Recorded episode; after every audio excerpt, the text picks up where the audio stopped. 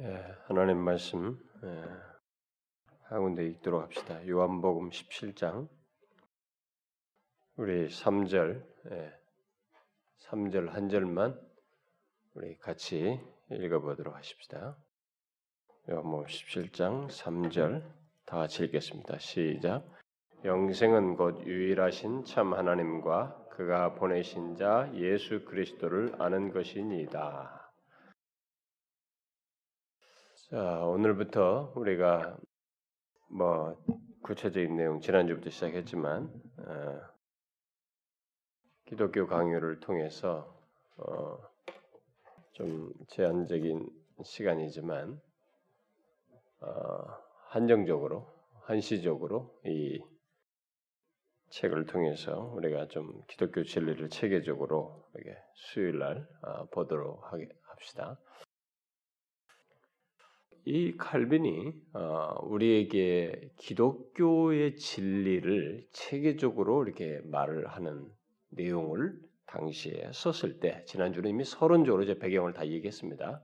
했는데 이제 본론으로 들어가서 이 기독교에 관한 진리를 이렇게 서술을 하는 데 있어서 그 처음을 하나님을 아는 지식으로부터 이제 시작을 하고 있는 것을 보게 됩니다. 하나님을 아는 지식으로부터 아, 왜냐하면 하나님을 아는 지식이 모든 것의 시작이기 때문이죠. 하나님을 아는 지식이 모든 것의 시작이기 때문에 그렇습니다. 다시 말해서 오늘 읽은 말씀과 관련해서 어, 생각을 해보면 하나님을 아는 것, 음? 하나님을 아는 것이 바로 그리스도인의 복의 근원이고 그게 그리스도인에게 있어서 최상의 것이며 예, 바울이 고백 빌립보 3장에서 고백한 것처럼 그리고 바로 영생이기 때문에 그렇습니다. 예? 그, 그 때문에 이것을 가장 먼저 언급했다고 볼 수 있어요. 오늘 읽은 말씀에서 그렇잖아요. 영생이라는 게 뭡니까? 음? 아, 영생이라는 것이 에, 바로 하나님을 아는 것이다. 어? 하나님과 그 주 예수 그리스도를 아는 것으로 얘기하지 않습니까? 아, 그래서 이 하나님을 아는 것이 아, 사실 인간 존재에 있어서는 가장 중요한 것을 얻는 것이 예, 되는 것이죠. 아, 그래서 이 칼빈은 바로 그것부터 시작했다고 볼 수 있습니다. 특히 하나님을 아는 것이 없는 자에게는 뒤이어서 전개될 그 어떤 내용도 의미가 없을 것이기 때문에 사실 그것을 먼저 언급을 했다고 볼 수 있습니다. 아, 제가 오늘 그 읽은 본문을 어, 우리 교회에서는 참 많이 말했습니다. 영생에 대해서 요한복음 17장 3장을 참 영생의 설명, 영생이 무엇인지도 얘기를 많이 했습니다만 영생이라는 것은 단순히 오래 사는 것을 말하지 않는다는 거죠. 오래 사는 것이면 그냥 오래 사는 것 우리가 오래 사는 것 자체를 놓고 보면 늙어서 막 빨리 이게 고통스럽게 말이죠. 오래 사는 것이 힘들 수 있단 말이에요. 그런 것이 아니잖아요. 성경에서 말하는 영생은 일차적으로 quality를 얘기하는 거거든요. 질을 두고 얘기하는 것입니다. 그러니까 영생이라는 것은 하나님을 아는 것을 있는 그것을 중심으로 핵심으로 한 삶을 얘기하는 것이에요. 그러니까 하나님이 영원하시기 때문에 하나님이 영원하시기 때문에 그 영원하심은 하나님을 알아가는 이 부요함이 지속되는 삶. 이게 그, 그 관계 속에서 부요함을 누리는 것이죠. 이게 영생이란 말이에요. 그것을 그것을 뭐라고 통칭적으로 말했냐? 하나님을 아는 것 이렇게 이렇게 아는 것으로 말을 한 것입니다. 그, 그 영생이라는 것은 그래서 이제 하나님을 아는 것으로 얘기하는 것이에요. 질을 질로서 표현을 한 것이죠. 그러니까 그런 개념이 없이 뭐 그냥 오래 산다 편안한데 그게 이 무슬림들이 말이죠 죽으면 막그 어? 여자들이 자기를 기다리고 있단 말이지. 어? 그런 해괴망측한 어? 뭐예요? 천국에 가서 뭐 정력 발산하겠다는 겁니까? 뭡니까 그런 게? 음? 그 말이 안 되는 얘기더라고요. 성경에서 말하는 영생은 그런 게 아니죠. 영원하신 하나님과 그분을 아는 것, 음? 그런 그, 어, 그 아는 것에 너무 엄청난 것이죠. 하나님을 알아가도 알아가도 끝이 없는 그리고 그 관계 속에서 주는 하나님 자신의 것을 누리는 모든 것을 망라하기 때문에 바로 이제 그것을 얘기하는 겁니다. 그래서 바로 그 인간 존재에서 가장 중요하고 필요로 하고 어, 절대적으로 요긴한 것이 바로 그런 면에서 그 영생, 곧 하나님을 아는 것이기 때문에 그것을 처음부터 다뤘다고 볼 수 있겠습니다. 특히 하나님을 아는 지식을 가짐으로써 어, 영생을 소유하고 우리 자신과의 이 관계 차원에서 이제 이것을 볼 영, 이게 제가 그랬잖아요. 하나님을 아는 것이라는 것은 아는 자와의 어떤 관계를 전제하고 있으니까 그래서 이 하나님을 아는 것을 말할 때 하나님을 아는 것이다 그래서 하나님 자체만 아는 것을 말하지 아니하고 그 하나님을 아는 것으로 인해서 내 자신을 아는 것 이 두 개를 연결지어서 이 사람이 설명을 하고 있는 것이죠.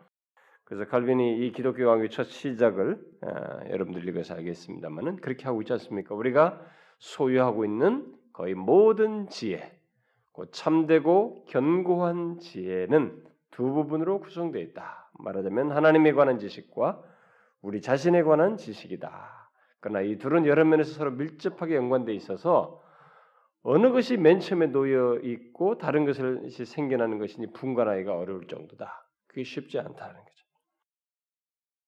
아, 여러분 우리가 인간이 이 세상에 살면서 음, 참 지혜를 소유하고 싶다면 어?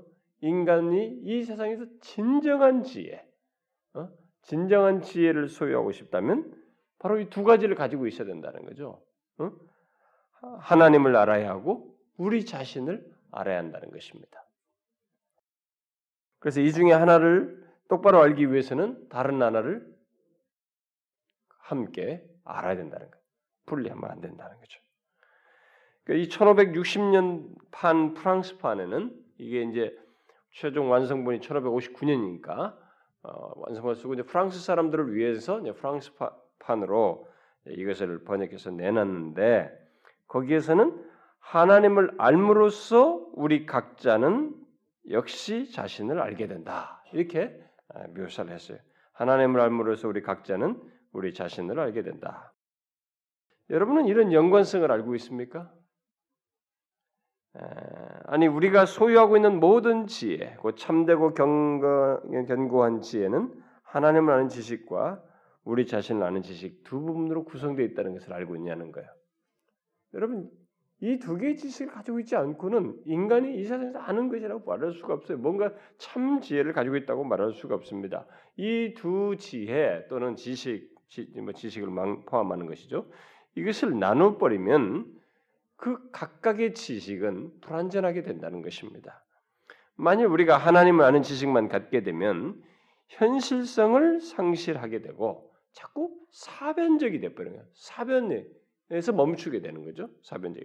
반대로 인간을 아는 지식만 갖게 되면 인간에 대한 이해가 어떻게 되겠어요? 정확하지가 않는 것입니다. 그러니까 이게 자꾸 자기 주관적으로 자기 나름대로 생각하고 착각 속의 어떤 지식이지 인간 존재에 대한 정확한 지식이, 될 수가 없다는 거예요. 어? 그래서 인본적으로 흘러가게 되고 인간을 우상시하는 그런 쪽으로 흘러가게 된다는 것입니다.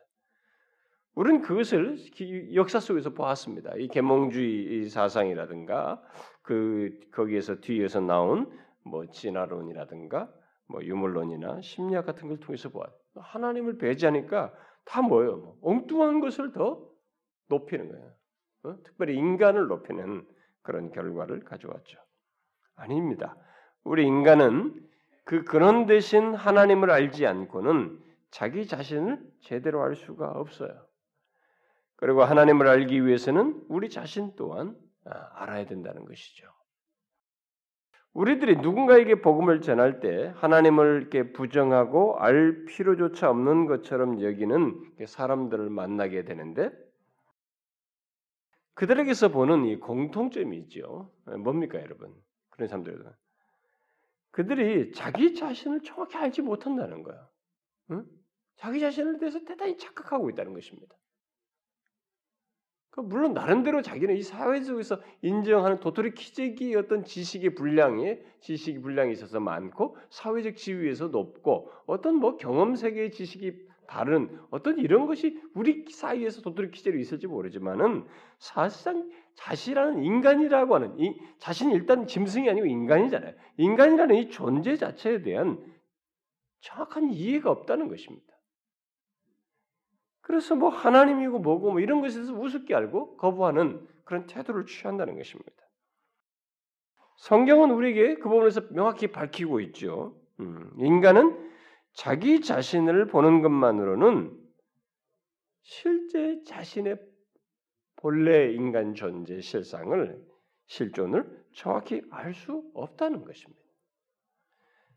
왜냐하면 우리의 근원이 우리 자신에게 있지 않거든요.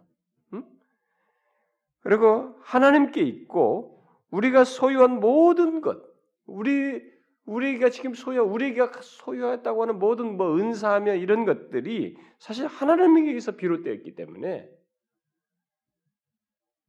자기 자신만을 보아서는 아무것도 알 수가 없는 것입니다. 근데 인간들이 자꾸 자기 자신 안에서 뭘 발견하려고 하는 추세로 이 세상이 지금 세상 정신이 흘러가는 것은 비극이에요. 예, 더 막다른 길로 반대편으로 달려가고 있는 것입니다. 그러므로 자신을 정확히 알려면 하나님을 보고 그를 알아야 하는 것입니다. 어? 하나님을 보고 그를 알면은 아, 된다는 거죠. 그렇게 하게 되면 우리는 우리의 실체를 이제 적나라하게 볼수 있게 되죠. 특히 아담 안에서 타락한 인간의 비참한 실상을 적나라하게 볼 수 있습니다. 다시 말해서 인간이 얼마나 결함투성이고 이 부족이 극심한지 그리고 얼마나 한계가 선명한지를 아, 보게 됩니다. 그래서 우리들이 아 내가 살게 되는 것이 내가 잘나서 사는 게 아니구나. 이 모든 엄청난 결함과 한계와 부족들을 다 가지고 있음에도 불구하고 내가 이렇게 살아 살게 되는구나. 살 수 있도록 뭔가 나에게 허락이 되고 있구나. 결국 하나님 편에서 은혜로 베푸심으로써 내가 살며 기동하고 있구나. 라는 것을 깨닫게 되는 것입니다. 설사 하나님 정확히 몰라도 계략적으로 일반 은총의 영역 안에서라도 하나님을 알아도 그 정도를 우리가 감지할 수 있다는 것이죠. 그러니까 내가 진정한 겸손함을 가지고 뭐 그렇게 하려면 하나님 정확하게 알아야 되죠. 이제 진정한 겸손함을 가지고 그 겸손 속에서 나에 대한 정확한 이해를 가질 수 있는 것은 하나님을 알므로써 갖게 된다는 것입니다. 이것은 예수를 믿고 난 이후에도 신자로서 사는 가운데서도 계속적으로 경험할 수 있는 문제입니다. 다시 말해서 우리가 하나님에 대한 이해가 깊어질 이해가 깊어지면 깊어질수록 우리 자신에 대한 이해가 깊어지는데 그 깊어지는 것이 뭐냐? 야, 이게 내가 이렇게 인간이는 나라는 존재가 이렇게 부패하구나. 이렇게 더럽구나. 이렇게 추하구나. 어? 내 하나 견지게, 내 하나 지키려고 조금 하는 거 하나도 용납 못하고, 내 자존심 하나도 그냥 그거 하나 지켜보겠다고, 어? 몸부림을 치고 악을 쓰고 어? 더럽게 추추하게 없고 말이죠. 부배하고 힘이 또 비참하고 너무 많은 부족과 한계를 가지고 있고 아니 누더기 같은 자신의 실상을 이렇게 인식하게 돼서 겸손하지 않을 수 없게 된다라는 것이죠. 반대로 우리에 대한 이해가 깊어지면 음? 그렇게 비천한 자를 향한 하나님 그분은 예, 한없이 은혜롭고 자비롭다는 것. 내게 없는 이런 많은 결함에 대한 완전한 존재로서의 그분을 이렇게 볼 수 있게 된다는 것이죠. 음? 이런 면에서 인간은 자신의 불행에 대한 지각을 통해서 그것으로 자극을 받아 하나님에 관한 이 어떤 지식을 획득하게 되는 것입니다. 그래서 이 관계가 이, 이 세상에 사는 인간 존재들이 하나님께로 향하게 하는 아주 좋은 통로의 방편이 되기도 하는 것입니다. 물론 어떤 인간은 어 그때 하나님께로 가야 할 시점에 뭔가 이렇게 깨달을 수 있는 시점에 하나님이 아니라 다른 우상을 딱 부여잡는 이런 쪽을 곁길로 빠져나갈 수 있지만 그래도 일단은 하나님 편에 돌아와서 하나님을 아는 지식을 소유하는 그 케이스들이 다 어떤 케이스냐? 자신이 인간이 하나님 앞에서 어떤 존재인지를 보면서 상대적으로 그분이 얼마나 은혜롭고 자비로우시고 엄청난 분이신지를 아, 바라보기 시작하고 알게 됨으로써 결국 그분을 아는 대로 나아간다는 것입니다. 그러니까 우리 인간의 무지와 허무함과 빈곤과 연약함과 타락과 부패를 깨달음으로써 우리가 가져야 할 참된 지혜의 빛과 건전한 덕과 충만한 선과 순수한 의가 오직 하나님께만 있다는 것을 이렇게 내가 더럽고 추한다는 것 때문에 더 명확하게 보게 되는 일이 있게 된다는 것입니다. 우리 모두가 이제 경험적으로 알고 어, 또 다른 사람에게서 보다시피 인간은 본성적으로 자기 자신을 신뢰하고 의지합니다. 음? 본성적으로 우리는 특히 자신이 연약하고 그 핍절한 상태에 있음에도 자기 자신을 알지 못한 채 자기 자신을 자꾸 신뢰. 여러분도 이걸 잘 생각해 보시면 예수를 믿는 여러분조차도 그럴, 그런 순간을 자꾸 경험하는 것을 아, 발견할 수 있어요. 심지어 인간은 아예 그런 자신을 알려고도 하지 않고 그저 자신과 자신의 능력을 신뢰하려고 합니다. 여러분 주변에 예수 믿지 않는 사람들 보세요. 예수 믿지 않는 남편, 뭐 친구, 한번 보시라고요. 그들은 자기 자신에게 대해서 알려고도 하지 않습니다. 인간 존재의 핍절함이 이 한계가 있다는 것을 주변에서 보고 자신에게서 어느 정도 알 수 있는 그 기회가 오는데도 불구하고 자기 자신을 알지 못한 채 자꾸 자기 자신을 신뢰하고 아예 알려고도 하지 않고 그저 조그마한 것, 아무것도 아닌 자기의 능력이라고 하는 것을 붙들고 신뢰하려고 합니다. 심지어 예수 믿지 않는 사람들은 뭐 두말할 것인데 예수 믿는 사람들까지도 그래요. 예수 믿는 사람들까지도 일시적으로 착각하여서 그런 행동을 할 때가 있습니다. 정말로 우리가 잠시 착각할 때 그런 죄악에 미끄러져 들어가게 되는데 그런 사람들은 어떤 식으로든 부패한 인간의 실존, 그 인간의 연약과 이 비참함과 이런 다양한 한계 등을 확인하게 되는 경험을 통해서 아, 내가 실제가 그렇지 않구나. 라는 것을 깨닫게 되는 것이. 그러기 전까지는 고예요, 고. 자기를 신뢰하면서 간다고요. 그래서 사실 우리는 뭐 길게 잡아봐야 몇십 년이에요. 70년, 80년. 가보면 그렇게 자기가 그렇게 자기 자신의 실존을 모르고 이렇게 자기 걸 자기 능력을 의지하면서 막 그런 하나님께 뭐그 그, 그런 것을 알려고도 하지도 않고 그것 때문에 또 하나님께 나가려고도 하지도 않으면서 막 가봐야 길어봐야 70년, 80년이에요. 그때까지 정말 아무 일 없이 막 깡그리 무시하고 있어도 무시하면서 가봐야 80년 뭐 더 살아봐야 막 90년, 100년 살아도 잠깐이에요. 100년이라고 주어도 그 잠깐인 거예요, 여러분. 자기에게 닥치는 것입니다. 자기의 한계를 확인하게 되는 그 경험에 내몰리게 되는 거예요. 응? 그렇게 믿었던 자기 자신이 아무것도 아니라는 것. 자기 자신의 인간의 이 실존을 조금 보게 되는 것입니다. 죽음 앞에서 어찌하겠어요, 여러분? 어? 죽음 앞에서 어찌하겠습니까? 우리는 그 상황에 되면 하나님을 볼 필요를 느끼게 됩니다. 하나님을 알 필요를 느끼게 돼요. 실제로 하나님을 알지 못하는 상태의 인간이 하나님을 알아가는 이 과정을 보게 되면 어떤 식으로든 자신의 약함과 한계를 보는 것이 있어요. 인생 중에 그것을 그런 과정 속에서 있게 됩니다. 바로 인간의 실체를 뭐 자신이 얼마나 아, 정말 아닌지 내가 생각한 내 자신이 아니라 인간이 그런 존재가 아니라는 것을 한계와 약함에 아, 가진 그런 자신을 경험함으로써 이렇게 알게 됩니다. 자기 마음대로 할 수 없고 자기 능력이라는 것도 아무것도 아닌 것을 경험하게 될 때 하나님을 볼 마음이 인간에게 생기게 되는 것이죠.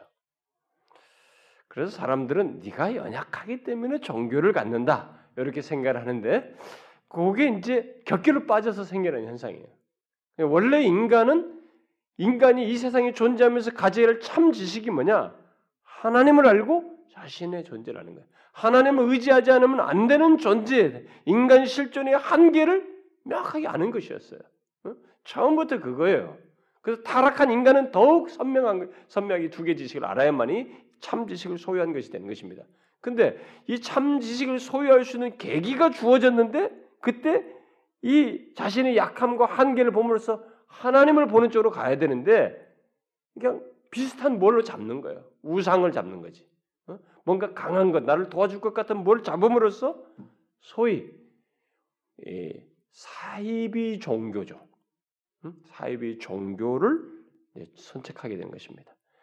옛날에 이 영어 자체가 이 라틴어도 그렇고 뭐 마찬가지만은 사실 라틴어에서 이제 영어로 이게 발전해서 초대 옛날 시대 사람들이 이 영국이나 미국에서 그 어, 청교도 당시나 이때 이 사람들이 종교라는 단어를 쓸때 이 종교는 기독교 신앙을 얘기했어요. 음, 기독교 신앙. 그리고 그것은 다른 그 단어 자체를 기독교를 두고 얘기를 했습니다. 종교를 얘기할 때. 근데 이게 이제 세분화되면서 이제 종교의 다양성들이 막 생기니까 이제 그걸 통칭적으로 쓰게 되지만은 원래는 이게 기독교를 두고 얘기한 것입니다. 그 기독교만 얘기. 근데 거기에 다른 걸 붙잡으면서 이 사이비 종교를 이제 붙잡는 것이죠. 음? 참 종교가 아닌 것을 붙잡는 것입니다. 그렇지만 처음부터 참 지식을 얘기하면서 이 두 가지가 서로 뗄 수 없는 연관성을 가지고 있기 때문에 우리가 그 경험 속에서 우리 한계를 보면서 하나님을 깨로 나아갈 수 있는 어? 예, 그래서 하나님을 알아가는 과정의 한 경험으로서 그런 것이 있게 되는 거죠. 인간 자신의 한계를 보는 것이. 그래서 자기 마음대로 할 수 없는 자기 자신 그리고 자기 능력이라는 것이 아무것도 아닌 것을 경험하게 될 때 하나님을 볼 마음이 딱 생기는 것입니다. 그러므로 우리 인간 자신에 대한 지식은 우리로 하여금 하나님을 찾게 할 뿐만 아니라 하나님을 만날 수 있도록 우리를 이끄는 것이 어? 그에게 이끄는 역할을 해주죠. 그런데 우리가 하나님을 봄으로써 우리 자신을 보지 않는다면 어? 하나님을 봄으로써 우리 자신을 보지 않는다면 우리는 우리 자신 안에 있는 이 불이나 어리석음, 불결함들을 못 보고 그 대신 자신이 자꾸 의롭다고 생각해. 자꾸 지혜롭고 자기는 굉장히 거룩한 자라고 생각하는 어리석음에 빠져들어가는 것입니다. 그게 이, 이 부패한 본성을 가진 인간들이 자연스럽게 드러나는 일입니다. 그러니까 정상적으로 인간은 참지식을 가져야 돼요. 그 길로 딱 들어가는 거예요. 하나님을 봄으로써 우리 자신을 봐야 돼. 그래야만이 자기 자신이 어떤지를 알고 이게 마땅한 태도를 취하게 되는데 하나님 부분으로서 자기 자신을 보지 못하게 되면 결국 자기 자신에게 있는 그 정확한 실체가 있는데 이 불의하고 더럽고 추하고 이 부패한 본성을 가지고 있는 인간의 이 불결함을 보지 못하고 오히려 자꾸 자기를 그걸 못 보니까 의롭다고 생각하는 거야. 응? 그리고 자기는 굉장히 지혜롭다고 생각해. 실제로 그렇잖아요. 예수 믿기 전에 사람들이 얼마나 그렇게 생각합니까? 자기가 굉장히 지혜롭다 생각하고 자기는 굉장히 뭐가 내가 나쁘냐. 이 세상 이 정도 살면 됐고 이 선하고 내가 남들이 해코지 안 하고. 어? 자신을 굉장히 선한 사람으로 거룩한 사람으로 생각합니다. 그래, 근데 그게 아니에요. 뭘 몰라서 그런 것입니다. 그래서 그저 부패한 본성에 이끌려서 하는 행동일 뿐이라는 거죠. 어? 그래서 인간의 부패한 본성에는요, 부패한 본성은 아예 본성 자체의 그 성질 자체가 교만이에요. 음? 인간은. 그래서 잘 보면 인간은 이 부패한 본성에서 드러내는 게 뭐냐? 하나님 없이도 그냥 자기 자신을 대단하게 여기면서 우쭐대요. 근데 벗겨봐요 이렇게 하나씩. 그래 자기가 장점이라고 하는 거. 못 보는 거 자기가 못 보는 실체는 그냥 놔두더라도 뭐 부패한 본성이라 놔두더라도 좋다 이게. 자기가 가지고 있는 장점이 뭔데? 돈? 어, 돈 약간 빼자. 돈을 잃게 만들어. 뭐, 뭐, 권세? 그것도 잠깐 빼, 내려놓게 만들어 보자. 그 다음 뭔데? 뭐, 외모? 쭈글쭈글 늙어져요. 어? 건강? 한번 다쳐봐요. 질병에 걸려봐요. 일단 이런 껍데기를 통해서 보면은, 일단은 자기가 부패한지를 둘째치고라도 한계, 약함, 음? 인간이라는 게 이런 존재라는 것을 이렇게 보게 되는 거죠. 근데 이제 그런 것을 계획해서 하나님을 하나님을 바라본다 이제 하나님 보게 되면 그분의 거룩하심 앞에서 자기 자신이 정말 아무것도 아니고 야 너무 더럽구나. 그래서 주님 앞에 이제 딱 이, 자기 마음대로 살다가 어? 자기만 대단한 줄 알고 살다가 교회 와서 진짜 주님을 알게 되고 만나게 된 사람들이 어떻게 됩니까? 울며 오는 거예요. 나 이제 왔으니 그 찬송에 해당하는 것처럼 내 집에 왔다 이게 하나님 앞에 회개하는 것입니다. 그래서 오늘날 신자들이요 왜 진정한 회개가 없냐면은 하나님 앞에 자신이 얼마나 비참하고 더러운 죄인인지에 대한 절절한 깨달음과 회개가 없냐면은 그들이 가짜 하나님을 알아서 그래요. 어? 심리적인 이 치유를 건드려주는 만들어진 인조된 하나님을 이 설교단상에서 선포되어지고 그걸 듣고 스스로 위안을 받아서 적당히 고쳐서 넘어가지 실제로 성경이 말하는 하나님을 그들이 여기 와서 알게 되면 자신이 얼마나 더러운지 그리고 지금까지 살아온 횟수가 길면 긴 만큼 자기가 얼마나 더럽고 추하며 죄악된지를 보기 때문에 비통해져요, 여러분. 응? 회개, 죄에 대한 깨달음과 죄에 대한 슬픈 마음과 그것으로부터 돌이키고 싶은 그런 마음이 일어나게 되는 것입니다. 하나님에 의해서. 그래서 또 교회 안에서도요, 이 신앙생활 하면 아직도 뭐가 자기가 뭐 대단히 잘난 것처럼, 음? 아직도 뭐 자기가 막 대단한 것처럼 이 교만을 떠는 사람들은요, 그 순간 하나님을 잊고 있는 거예요. 응? 아니, 뭐가 도대체 잘났다고? 아니, 세상에서 잘 나가면 뭔데 여기 어쩐다고? 그 당신이 평생 유지할 거냐 이게? 무덤까지 가져갈 수 있느냐 이게? 지금 일시적으로 환각 상태에 있는 거예요 자기가. 건강? 뭘 믿는다는 거예요 도대체?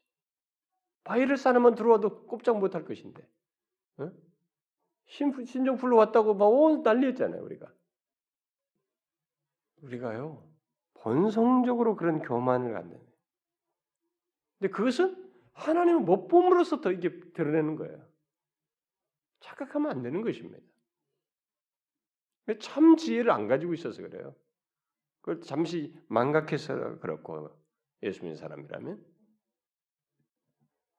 그런데 인간은 하나님 보험으로서 우리 자신을 보지 않게 될 때 이렇게 자기 자신이 그 불의함을 보지 못하고 자기 자기를 이렇게 의롭고 지혜롭게 생각하면서 교만을 떨 뿐만 아니라 동시에 위선을 하려고 그래요. 응? 위선적인 성향을 동시에 드러냅니다. 응? 외식하려고 하는 거죠. 그것도 본성적으로 함께 자연스럽게 갖는 거예요. 그래서 인간은 이 위선이요. 인간 자기 자신이라는 이 자아를 보존하기 위해서도 본능적으로 취하는 건데 위선이 아주 무서운 성향이에요, 여러분. 저는 목사로서 교만도 강적이고 위선도 강적이라는 걸 제가 봐요. 저는 절규하다가 죽을 것 같아요. 평생. 이런 죄로부터 자유할 수가 없어요. 돌아서면 교만. 그리고 교만을 회개하고 기도하고 그러다가 누가 또 만나서 얘기하고 그 말 속에 벌써 교만이 묻어 있어요. 그 돌아서면 씁쓸할 정도로 그게 있어요. 그런 가운데서 내 자신을 이렇게 프리텐딩 하는 거죠. 네? 딱 감추면서 이렇게 위선하는 그런 성향들이 같이 맞물려서 나와요. 그게 뭐냐?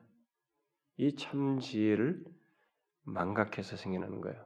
근데 이것은 신자는 일시로 망각해서 그런 거죠. 그리고 회개라도 하죠. 하나님을 보지 못한 사람들, 어?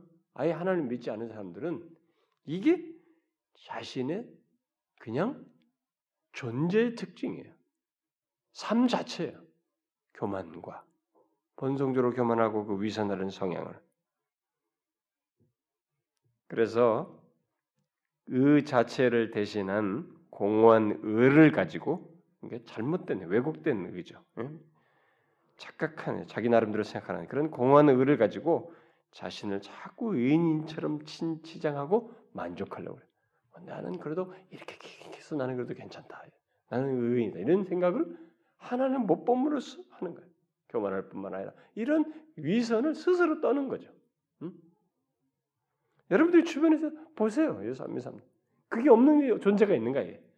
다 있어요. 우리가 몰라서 껍데기로 살짝 지나가서 그렇지. 조금만 같이 옆에서 접촉해보고 좀 살아보고 이 얘기 해보라고요.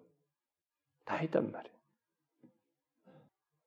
특히 우리 자신이 심히 부패해 있음에도 이게 불결함이 조금만 덜 해도 그것을 대단하게 여겨요. 어? 내가 이렇게 막 평상시에 이렇게 약한 저 드러난 것이 없고 평상시에 좀 이렇게 안정적이 거칠게 하지 않고 조금만 내가 아, 이게 불결한 뭐 이런 죄악스러움이 조금만 덜해도 마치 자신이 대단한 것처럼 아니 자기가 그것이 가장 순수한 것처럼 여기면서 위안하고 기뻐하는 이런 위선을 범한다는 것. 그러나 그것은 칼빈이 비유한 대로 계속 검은색만 보던 사람이 응?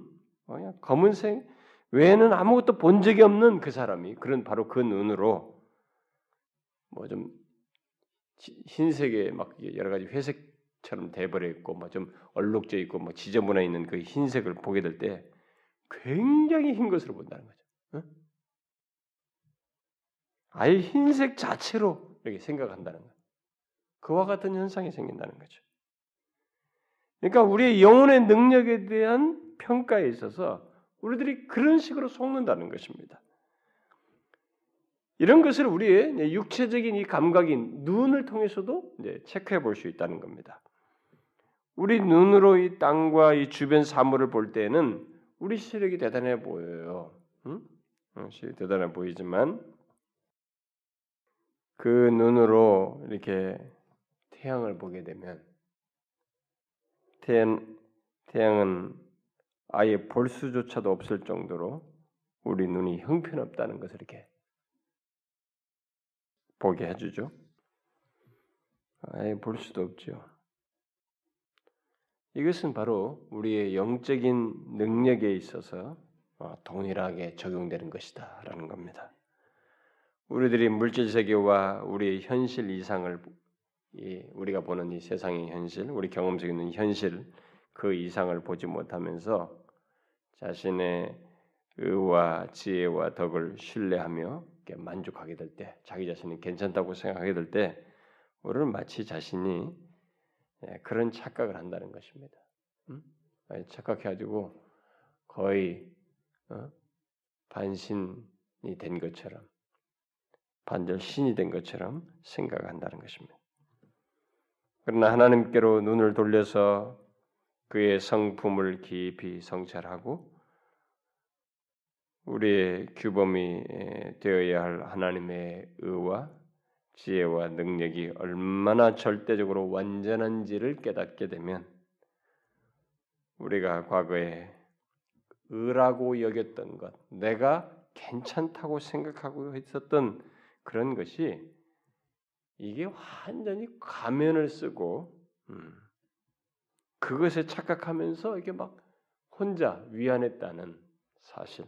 아니 그런 자신의 그것 그 자체가 죄악의 극치라고 하는 것을 보게 되는 것이죠. 그리고 자신이 지혜라는 이름 안에서 어, 자기가 감동을 자, 기에게 감동을 주었던 것이 아주 어리석은 것이라는 것을 깨닫게 된다는 것입니다. 내가 최고라고 여기는 것들이 다 누더기. 어, 이사에서 얘기한 것처럼 우리 의라는 것이 다 누더기에 불과하다는 것을 경험하게 되는 것입니다. 또 우리가 능력이라고 주장하는 것, 자랑하는 것도 가장 무력한 것이 돼버린다는 거죠. 그분 앞에서는.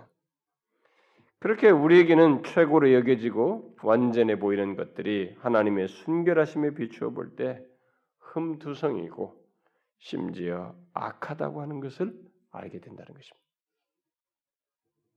성경은 그것을 체험적으로 확인한 성도들의 사례들을 많이 기록해 주고 있습니다. 아시죠, 여러분? 하나님의 임재를 경험했던 성도들이 한결같이 경험한 것이 뭡니까? 그들이 어땠어요? 오늘날 이 많은 무슨 신비주의자들이나 이런 체험을 주장하는 사람들이 말하자처럼 뭐 하나님의 임재를 경험했을 때 그분을 대면하는 그런 경험들을 했을 때 황홀하고 막 기뻐가지고 막 춤추며 날뛴 게 아니라 어땠어요? 다 두려워서 떨었습니다. 땅이 엎드러져 엎드려졌고 죽는 것 같은 경험들을 했어요. 그것은 하나님과 이 부패한 인간의 이 끝과 끝이 없는 이 갭 때문에 그래요. 응? 그분 자신에 비해서 인간의 더럽고 추함이 상종할 수 없을 만큼 큰 차이를 자신이 거기서 인지하기 때문에 응? 하나님 앞에서 자기 자신을 인간의 존재를 보았기 때문에 생겨나는 피할 수 없는 반응이었어요. 자기가 그런 피할 수 없는 존재인데도 그분 보고 와 좋다 면서 룰러하고 막 춤출 수 있는 그런 여지가 아니었어요. 그런 것이 여백으로 나중에 하나님을 그 대면하고 주님을 알게 된 것에 대한 기쁨과 감사가 혹시 후발적으로 있을 수 있겠으나 그 자리에서는 그런 걸 가질 수가 없었어요. 그래서 여기 뭐 여러분 읽었다시피 뭐 사사들과 선지자들과 뭐 이사야 경험들 나오고 뭐 요비과 아브라함이 자기를 먼지와 같이 했다든가 뭐 엘리야가 뭐 어떻게 됐고 다 이런 얘기가 나오지 않습니까? 다 그랬습니다. 심지어 이사야가 본 환상에 등장하는 이사야서 6장에 등장하는 그룹들. 이 그룹들은 일명 하나님 보좌에 선이 천사들로 불리우는 어, 존재들인데 그들조차도 우리와 같이 이게 죄범한 존재가 아닌데 단지 피조물이라는 이유이기 때문에 아무리 거룩한 영물들이지만 피조물이라는 이유 때문에 그 옆에서 두려워서 자신들의 얼굴을 이렇게 가려운 것으로 묘사되고 있단 말이에요. 그 정도로 하나님이 음? 그러니까 하나님이라는 존재가 그와 같다는 거죠. 하물며 인간은 뭐 어떻게 하겠냐 이게. 부패한 인간, 아담 이후로 타락한 인간은 오죽하겠는가? 그러죠. 하나님이 바로 그런 분이에요. 그래서 데비드 웰스도 얘기했지만 오늘날 기독교가 다시 회복해야 할 중요한 진리 중에 하나가 뭐냐면 하나님에 대한 이해예요. 특별히 거룩하신 하나님을 알아야 돼요. 사랑의 하나님만 딜이 얘기하는데 그 사랑의 하나님이 분리할 수 없는 거룩하신 하나님이라는 것을 알아야 돼요. 응? 이것이 다 망각되어 버렸기 때문에 그저 다 좋은 하나님을 느끼려고만 하는 거예요. 그게 너무 왜곡돼요. 자기중심적이라고요. 이렇게 하나님과 인간을 아는 지식은 서로 이렇게 얽혀 있습니다. 깊이 연관성을 갖고 있다는 거죠. 그러나 단지 이 가르침에 있어서 올바른 순서를 따르자면 먼저 하나님에 대한 지식과 그 다음에 인간에 대한 지식이어야 하기 때문에 그 순서로 전개를 하죠. 그러면 과연 이제 우리가 질문을 뒤따라서 질문을 이 사람이 한 대로 하자면 하나님을 안다는 게 무엇이냐? 그리고 그 지식은 지식의 목적은 무엇이냐? 음? 종교개혁 시대의 교회는 어, 모두 하나님을 안다고 했지만 이게 중세 교회의 기독교적인 분위기잖아요. 가톨릭 전체적인 분위기 속에서 그러니까 모두가 다 자기들 교회를 다니니까 하나님을 안다고 생각했단 말이에요. 그렇지만 사실은 그들이 하나님을 안다고 할 수 없는 현실을 가지고 있었습니다. 그리고 그것은 이제 우리 시대에도 똑같이 제기될 수 있는 문제예요. 응? 교회 안에 많은 사람들이 있는데 이들이 과연 하나님을 안다고 해야 되느냐? 라는 이 문제를 이제 해야 할 시기 우리도 됐어요. 그런 면에서 우리가 이 문제를 생각해 볼 수 있습니다. 그러니까 마태복음 7장에서도 다 자기들이 예수님 앞에 섰을 때 내가 압니다. 주님 저를 제가 예수님을 안다는데 주님을 알지 못한다고 했단 말이에요. 그러니까 이게 지금 큰 문제로 작용될 수 있어요. 그래서 진짜 하나님 안다는 게 뭐냐? 이 문제를 우리가 여기서 이 칼빈의 질문을 그 당시에 그런 현실을 놓고 본 것에서 던진 질문이 우리에게도 진지하게 해야 돼요. 응? 우리 현실에 해야 됩니다. 이 질문. 그러면 하나님을 아는 지식을 이렇게 만한 뒤에 그가 지금 어, 지금 하나님을 안다는 것 이게 무엇인지 그 목, 그것을 여기서 이제 좀 덧붙여 보면 이 사람이 이제 뒤에 가서도 나중에 이런 문제를 꺼냅니다만은 이제 간간히 이것이 우리들이 흔히 경험 속에서 어, 우리 현실 속에서 보다시피 그냥 우리 생각에 우리들이 그래 나라라고 하면서 이렇게 단순하게 아는 것, 어? 단순하게 그냥 안다는 것, 그리고 특별히 객관적인 지식으로 아는 것을 하나님을 아는 것이라고 말할 수 없겠죠. 그것은 아니라는 것을 캘빈이 얘기합니다. 그러니까 하나님을 그래서 오히려 이 사람은 정의를 하죠. 하나님을 안다는 것은 음? 경외, 그러니까 경건을 가지고 마땅히 하지 않으면 안 되는 것이 무엇이며 그의 영광에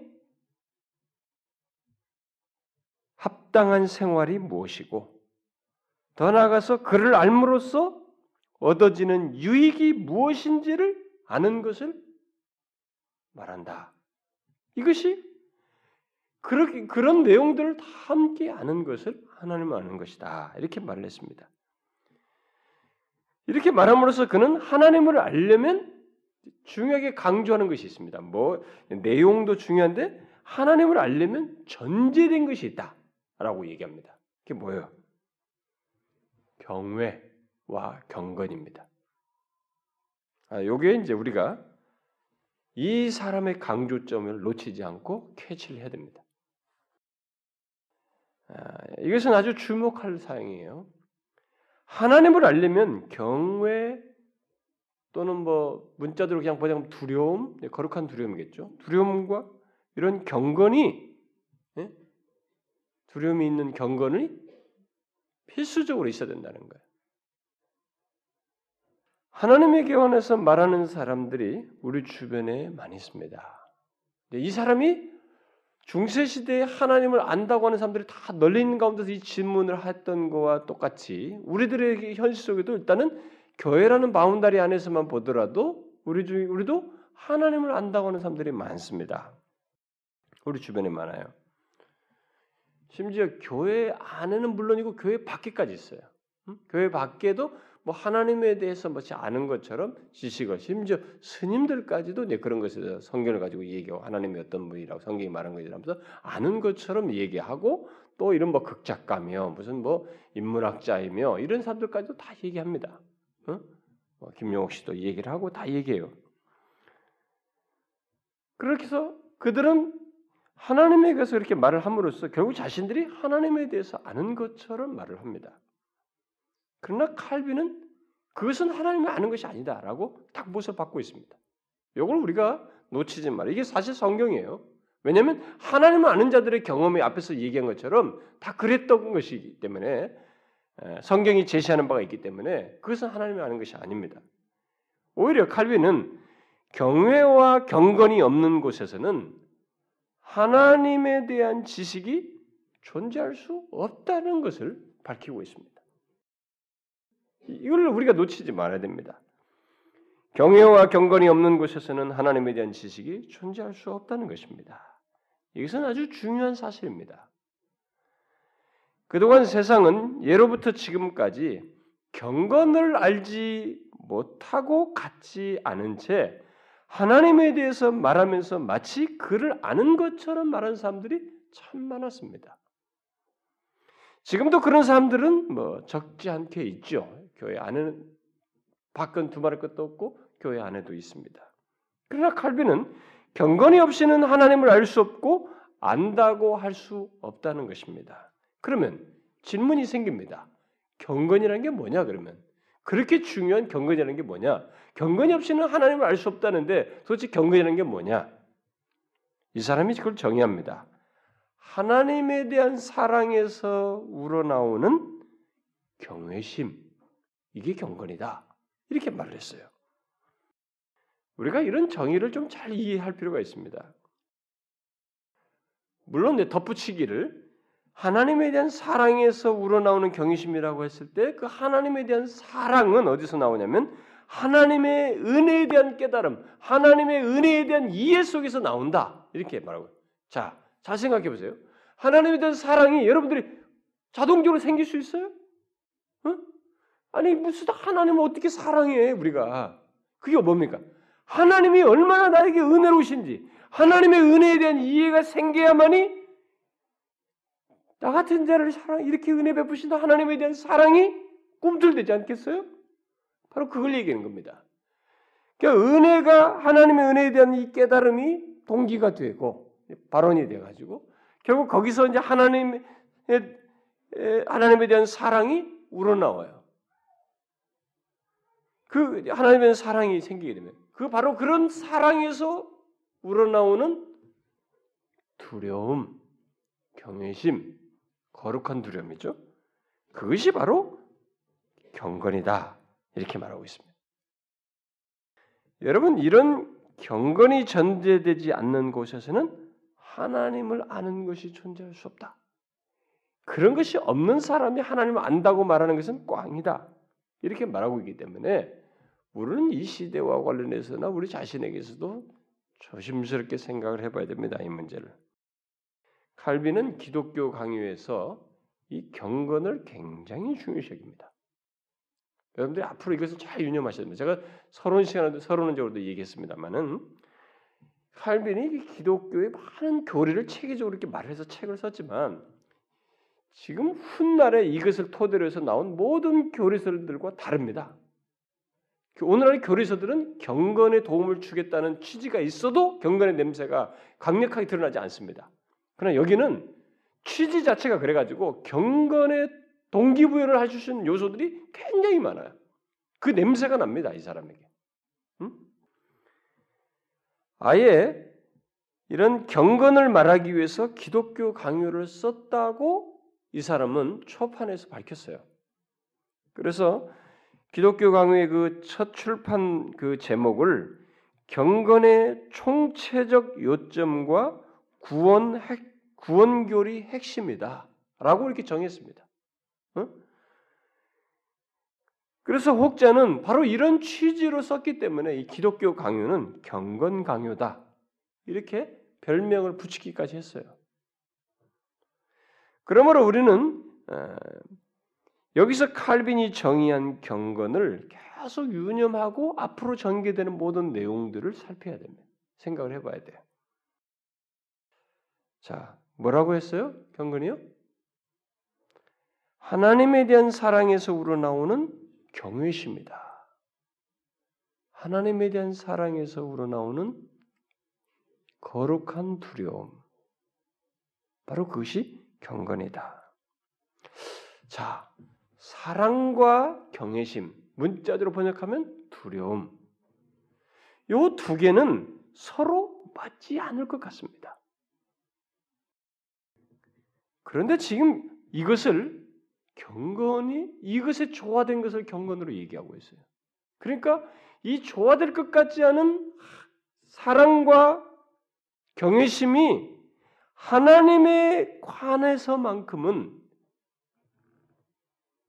긍정적으로 굉장히 우러나오는 심정으로 조화되어져서 나타난다는 것이에요. 음?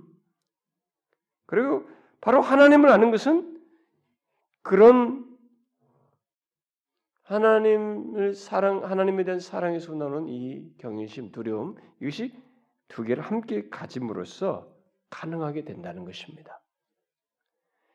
교회 다니는 사람들 중에는 하나님을 두려워하는 사람들이 있어요. 근데 문제는 뭐냐? 두려워하기만 합니다. 아, 너무 두려운 하나님으로만 알고 있어요.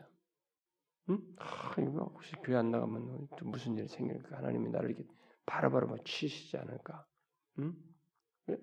두려운 하나님으로만 알고 있어요. 그리고 또 율법주의적인 설교를 하는 사람들이 자꾸 하나님을 두려워하는 쪽으로 내몰기도 해요. 이 사람들에게 문제는 뭐 결국 우러나오는 사랑을 알지 못해요. 응?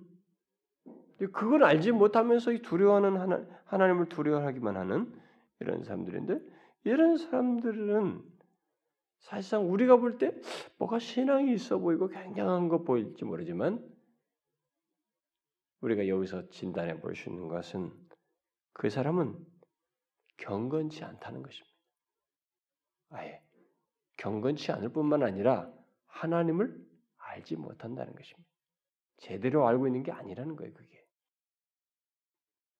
반대의 경우도 마찬가지입니다. 곧 하나님의 은혜와 사랑을 잘 아는 것처럼 말하지만 경외심, 거룩한 두려움이 없다.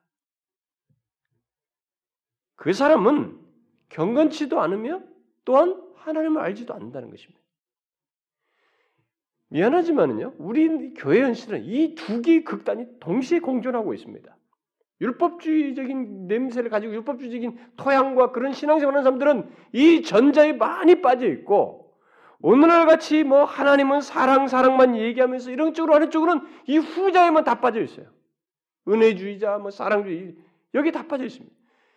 앞에서 말한 것처럼 거룩하신 하나님, 음? 하나님 이 그의 거룩한 두려움 음? 이런 것이 없어요. 그래도 예배가 조금 엄숙하면 동적이다. 예배가 너무 여기는 좀 죽었다. 도대체 무슨 잣대를 가지고 그렇게 말하는지 모르겠어요. 어? 드럼을 치면서 딴따로 흥을 저 감각을 탁탁 흔들어 놓고 해야 뭔가 오픈되다. 아 열렸다.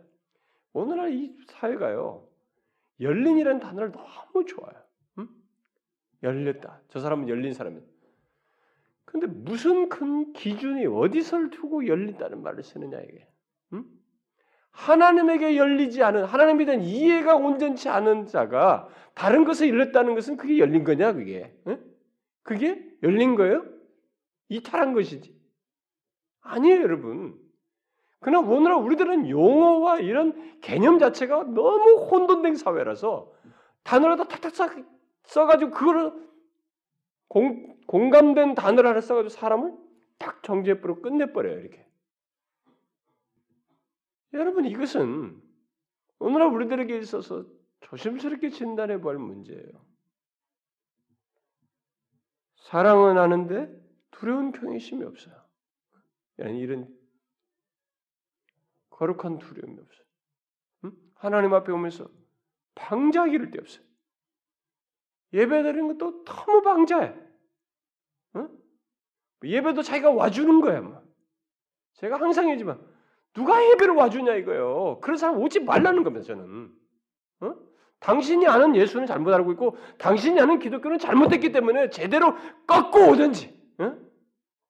하나님이 어떤 분이신지 제대로 알고 오든지 지금부터 몰랐으면 지금부터 제대로 알든지 그래야지 그 태도를 견지하면서 어떻게 하나님을 믿겠다고 믿는다고 착각하냐? 당신이야말로 그러다가 내가 너를 도무지 알지 못하다는 대상이 될 수 있지 않느냐 이거예요. 왜? 여기서 말한 것처럼 경건도 없고 경건이 없으니 하나님 아는 것도 없는 사람이 아니냐 이거예요.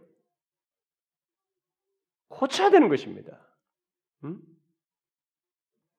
이 두 극단에 치우치면 안 되는 거예요. 우리가 착각, 내가 막 교회에서 열심히 있고 기분 좋고 뭔가 막 되는 것 같은 것에 착각해가지고 굉장하다고 생각하지만은 여러분 하나님에 관한 이해에 있어서만큼은 굉장히 실제적이어야 됩니다. 여러분의 주관성이 맡기면 안 돼요. 계시에 입각해서 대단히 실제적이어야 됩니다. 응? 특별히 성경을 가르치고 이 말씀을 해석하는 사람들, 목사나 리더나 나눈 사람들은 대단히 조심해야 돼요. 어? 자신이 기분 좋으니까 막 기분 좋은 대로 막 하고 마음대로 조작을 하려고 할 수 있고 띄울 수도 있고 사람들을 또 좋게 하기 위해서 그렇게 변형도 줄 수 있는 것처럼 하나님에 대한 이해를 이리저리 좌우하면 안 되는 것입니다. 그분을 이야기할 때 그분의 은혜로우심과 지극한 은혜와 자비와 사랑을 말할 때도 우리에게 있어서 그분에 대한 버릴 수 없이 항상 같이 견지해야 될 건 뭐냐면은 그분에 대한 경외심이에요. 이것은 분리해서는 안 돼요, 여러분. 같이 있어야 되는 거예요. 그것이 하나님을 아는 것이에요. 그 사람이 하나님을 제대로 알고 있는 것입니다. 그렇게 알지 않으면서 하나님을 안다라고 하는 것은 착각이에요. 제가 이런 얘기하면 아무래도 인기가 없겠죠. 그러나 여러분 아, 이 세대가 막 흘러가는 것을 막을 수는 없겠으나 그 중에서라도 제대로 하나님의 말씀에 근거해서 살기 위해서는 우리는 정말 그리해야 돼요. 근데 아마 제가 아, 말했다 그러면 야, 혼자 흥분하고 있네 이럴지 모르지만 저보다 앞서서 역사가 두고두고 모든 세대가 이 사람의 오를 다 여기고 성경의 근간 이것을 증거했고 그 기초에서 모든 실학의 체계를 잡은 그 사람을 가지고 얘기하기 때문에 뭐 아마 공감하지 않겠어요? 어떤 사람은 또 이 사람까지도 아예 깡그리 무시하는 사람도 있어요. 그래서 기독교도 아니고 카톨릭도 아닌 자기만의 기독교를 만들어서 그런 교리 없는 신학 없는 진리 없는 신앙을 추구하는 사람들도 있는데 그건 뭐 스스로 불행을 자초하는 것입니다. 여러분 하나님을 아는 것은 바로 하나님의 은혜에 대한 지식으로부터 우러나오는 사랑과 함께 경외심을 전제하여서 그것이 없는 알은 모두 거짓이라는 것을 우리가 명심해야 됩니다. 우리들에게는 이런 것이 없기 때문에 경솔하고 가벼운 모습이 넘쳐나지만 그러나 이것은 사실입니다. 더욱이 하나님에 대해서 무익한 사변으로 이렇게 유희를 하는 그런 사람들도 많은데 그것은 정말로 무익한 일을 하는 것입니다. 어? 하나님을 이런 경건도 없는 가운데서 하나님이 어떻고 저떻고 말하고 이렇게 무익한 사변을 하고 하나님이 어떤 분이시여 뭐 어쩌고 저쩌고 이렇게 하는 것은 정말 쓸모없는 일을 하는 것입니다. 중요한 것은 그런 게 아니고 하나님이 그냥 단순히 누구인가라는 것보다 하나님이 어떻게 존재하며 하나님의 성품과 일치하는 것이 무엇인가를 우리가 정확히 알아야 됩니다. 그래서 제대로 반응을 해야 돼요. 공허한 질문과 상상으로 우리와 상관없는 하나님을 사색하는 것은 아무 의미가 없습니다. 물론 그런 사람들은 경건이 없기 때문에 이제 그렇게 하는데 일단 그 상관이 없어요. 그러므로 우리가 생각하고 묵상할 것은 바로 우리와 관계된 하나님입니다. 응? 우리와 관계된 하나님이에요. 그래서 제가 앞에 실제적이라고 얘기하는 겁니다. 그것은 달리 말해서 결국 경건한 사색, 경건한 묵상을 해야 된다는 것입니다. 옛날 믿음의 선배들이 특히 성경의 이 시편 기자들이 다윗이 다 그랬던 것이죠. 음? 굉장히 경건한 그 경외심이 있는 하나님 묵상을 했던 것이죠. 그러다 보니까 그들은 자신들과 관계된 하나님을 생각하며 또 그의 놀라운 성품을 생각하며 하나님을 높이고 그의 권위를 인정하였고 동시에 그의 은혜에 감사하며 기뻐할 수 있었습니다. 경외심을 가졌는데도 하나님을 기뻐하고 즐거워할 수 있었어요. 응?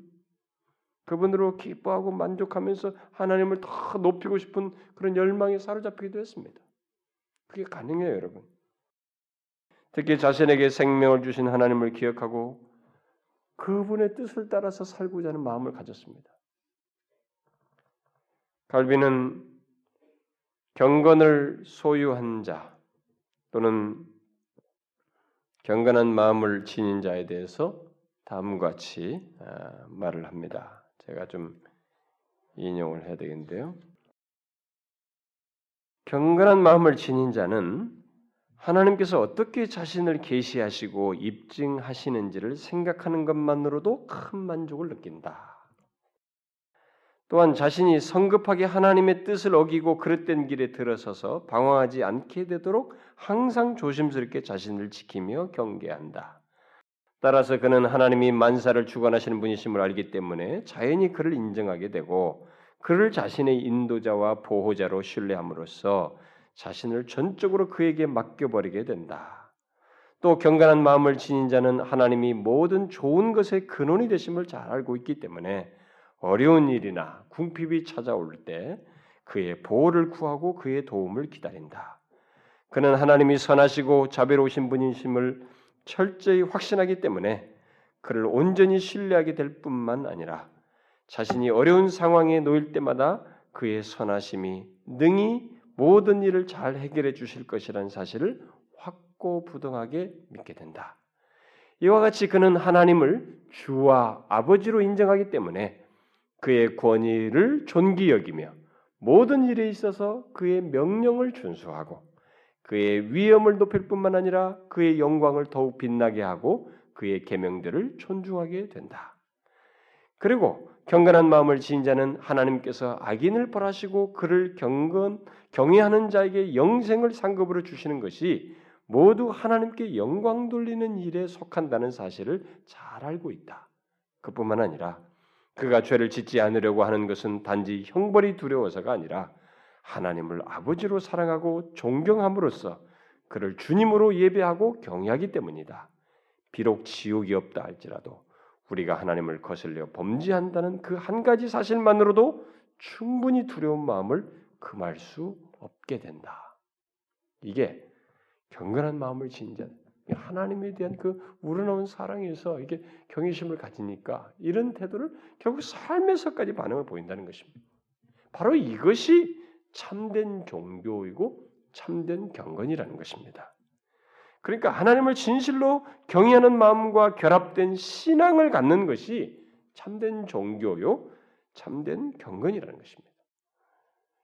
또는 참된 신앙이라 해도 됩니다. 이 경외는 결국 두려움은 자발적인 존경과 율법에 따른 곧 하나님의 말씀에 따른 올바른 예배를 드리게 한다는 것입니다. 칼빈 당시 이런 경외를 주변에서 찾아볼 수 없었다는 거예요. 거의 소수 극소수 빼고는 찾아볼 수 없었다는 것입니다. 그러면 우리 시대는 어떤가? 우리 시대는 어떨까요? 아니 우리들은 어떻습니까? 자발적인 존경과 하나님의 말씀에 대한 하나님의 말씀에 따른 올바른 예배가 포함된 그런 태도로 하나님을 대하고 있는가? 우리는 그런 마음으로 그런 신앙으로 하나님을 대하고 있는가? 어떻습니까? 경건이 있는 하나님을 암과 신앙과 예배와 삶이 있습니까? 여러분들에게 이런 지금 말한 이 사람이 정의한 그런 경건이 있는 신앙과 삶, 예배 이런 것이 있냐는 거예요. 음? 오늘날은 칼빈이 말한 것과 같은 경건 대신에 모호한 단어를 쓰죠. 오늘은 경건이라는 단어를 싫어합니다. 그래서 경건 대신 등장한 단어가 사실 영성이라는 말이에요. 오늘날은. 근데 이 영성이라는 것은 진짜 열려 있어요.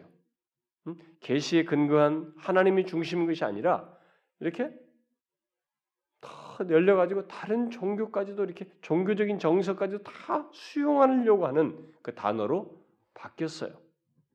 그래서 종교라는 단어도 싫어하고 그 대신 영성이라는 단어를 선호한다. 이 시대가 데비드 웰스가 말했는데 오늘날이 그렇습니다. 이 모호한 단어를 더 선호해요 사람들이. 그런데 칼빈은 경건은 분명하게 밝히죠. 하나님에 대한 참되고 건전한 지식의 필수 조건이고 하나님에 관한 지식은 하나님에 대한 사랑과 신뢰와 경외를 내포하며 경건이 없이는 하나님을 알 수 없다고 할 정도로 앞으로 자신이 전개하는 모든 교리와 신학을 풀어제끼는 키라고 하는 사실을 이 서두에서 밝혀줍니다. 우리는 이런 경건을 알고 있는가? 이런 경건을 가지고 삶을 살고 있고 소위 신앙생활을 하고 있는가? 아니, 그것을 좋아하기나 하는가?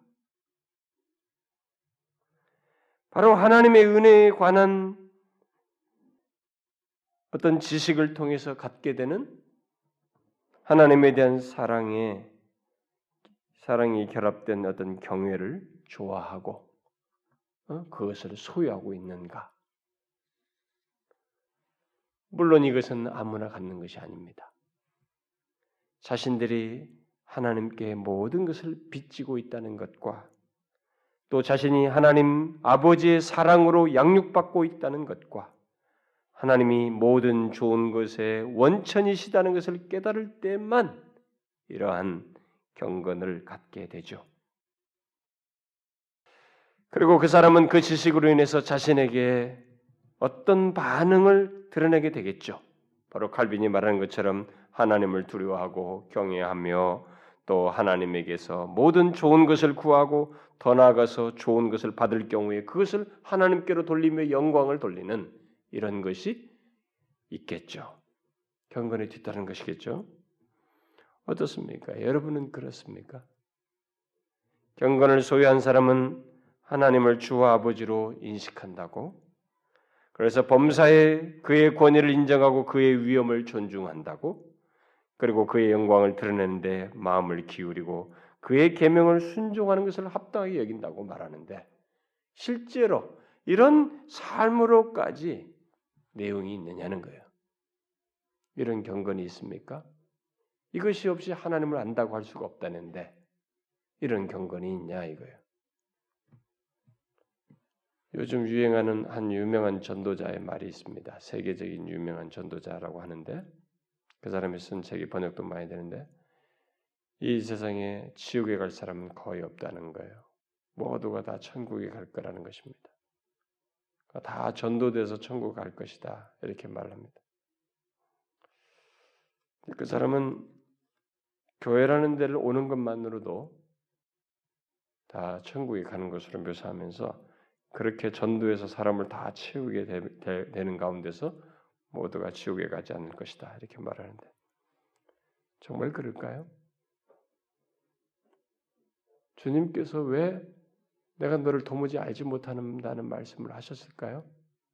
주의 이름으로 선지자 노릇도 하고 목사, 사역자, 교사, 리더 다 이런 일을 했던 사람들에게 또 왜 주의 이름으로 선지자 노릇하고 병자를 고치는 이런 일을 나름대로 그 신유 뭐 어쩌고 저쩌고 예언이 어떻고 많은 각종 은사를 발휘하면서 뭔가를 했다고 하는 사람들을 도무지 알지 못한다고 했을까요? 왜 그랬을까요? 칼빈의 말대로 말하면은 하나님을 알지 못하는 것이죠. 그러니까 경건이 없었던 것이죠.